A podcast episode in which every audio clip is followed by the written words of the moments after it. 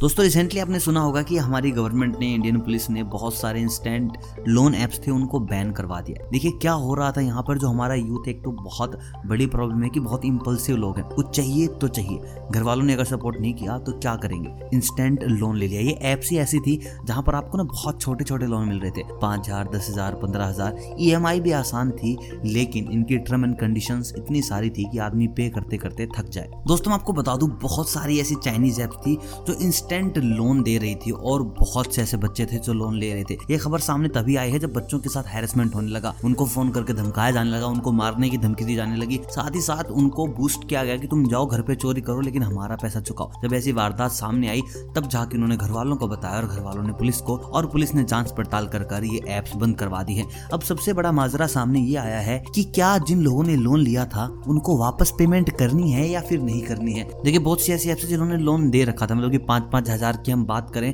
तो ये बहुत लोगों में जाकर ही आराम से दस बीस लाख हो गए थे। तो हमें हमारे पाँच हज़ार वापस करने हैं या नहीं, इस बात को लेकर ये वीडियो बनाई गई है। तो मैं आपको बता देता हूँ सबसे पहले कि कौन कौन सी एप्स बैन हुई है, क्या आपने उनसे लोन लिया है या नहीं, ये आप डिसाइड करेंगे, उसके बाद हम इस बात पर भी चर्चा करेंगे, क्या आपको पैसा देना है या फिर नहीं। दोस्तों, अंत में मैं बताऊँगा आपको आपका डिसीज़न क्या होना चाहिए। दोस्तों, सबसे पहले मैं आपको बता दूँ, बबल लोन बैन हो चुका है। जो लोग भी बबल लोन से पैसे उठा चुके हैं, अब उनको क्या करना है, क्या नहीं करना है बात करेंगे, लेकिन बता दूँ बबल लोन बैन हो चुका है लिक्विड कैश बैन हो चुका है कैश बिन मतलब कि सबसे ज़्यादा पैसा देने वाला और सबसे ज़्यादा एक्टिव और पॉपुलर अगर कोई था तो वो कैश बिन था वो भी बैन हो चुका है रूपी फैक्ट्री बैन हो चुका है रूपी प्लस बैन हो चुका है कैश पोर्ट बैन हो चुका है वाव पैसा बैन हो चुका है मतलब कि आप ये देखिए इनके नाम कितने क्रिएटिव के कि बार तो लोन लेने का मन हर इंसान का करता है कि भाई साहब वाव पैसा थोड़े से पैसे दे दो यार गोल्ड बॉल बैन हो चुका है वहाँ पे ओके कैश वो भी बैन हो चुका है उसके बाद उधार लोन ये भी बैन हो चुका है गो कैश बैन हो चुका है फ्लैश कैश बैन हो चुका है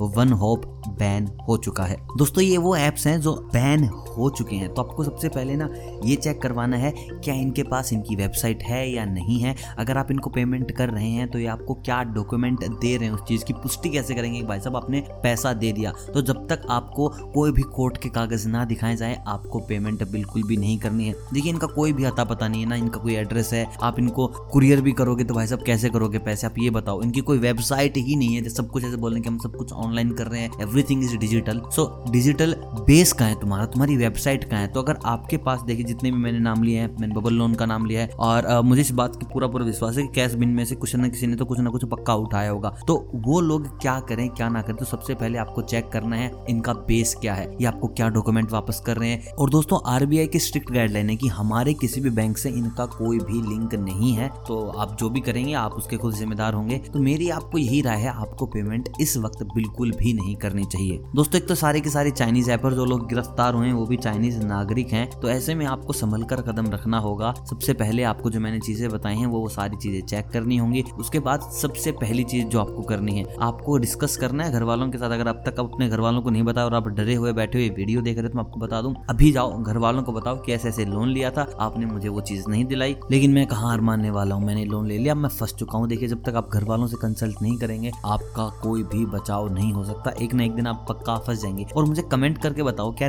ऐसा एटीट्यूड आज के यंगस्टर्स का होना ठीक है या गलत? अगर आप खुद टीन में और ये वीडियो देख रहे हो तो भाई साहब चुपचाप बता दो, क्या ये चीज़ सही है या फिर गलत? मतलब कि तुमने सही किया अपने दिमाग से या फिर अब तुम पछता रहे हो ऐसा करके? अगर तुम पछता रहे हो तो भाई साहब तुम ट्रैक पे आ चुके हो। आगे से ये वाली बिल्कुल भी नहीं करनी है तुम्हें। नहीं मिल रहा, बाद में मिल जाएगा, लेकिन इंस्टेंट लोन आपको बिल्कुल भी नहीं देना और सबसे बड़ी बात इंस्टेंट लोन में वो लोग रह रहे हैं, आधार कार्ड आईडी तो आपको डरने की ज़्यादा ज़रूरत नहीं है। आप पुलिस में इन्फॉर्म कर सकते हो कि ऐसे मैंने इंस्टेंट लोन लिया था, मेरा आधार वहाँ पर जमा है। जब तक आप इस चीज़ की एफ़ नहीं कराएँगे, आपके आधार का कोई मिस करता है तो आप फंस सकते हैं। तो ऐसे में आपको पहले ही एफ़ करा देना है, क्योंकि देखिए, सारी की सारी एप्स इलीगल करार हो चुकी हैं। तो ज़्यादा डरने की बात नहीं, और रही बात घर वालों की, भाई साहब चप्पल लाते खाने को मिलेंगे, कोई नहीं, लेकिन भाई साहब, इस बसर से तुम बाहर निकल जाओगे ये इस वक्त की सबसे बड़ी रिक्वायरमेंट है ऐसा करना। तो दोस्तों, ये था पहला पार्ट इस वीडियो का, जब मैंने आपको ये ऐप बताई है। जल्द ही इन्फॉर्मेशन आती है मैं आपको और भी एप्स बताऊँगा। पार्ट नंबर टू में मिलेंगी। पार्ट नंबर टू भी ज़रूर देखिएगा, जैसे ही आता है और आपको पार्ट वन सही लगा, सच्चा लगा अच्छा लगा तो वीडियो को लाइक ज़रूर कीजिएगा। चैनल पर अगर आपने हो तो चैनल को कीजिएगा सब्सक्राइब मिलता हूँ आपसे बहुत जल्द। तब तक आप सभी को अलविदा।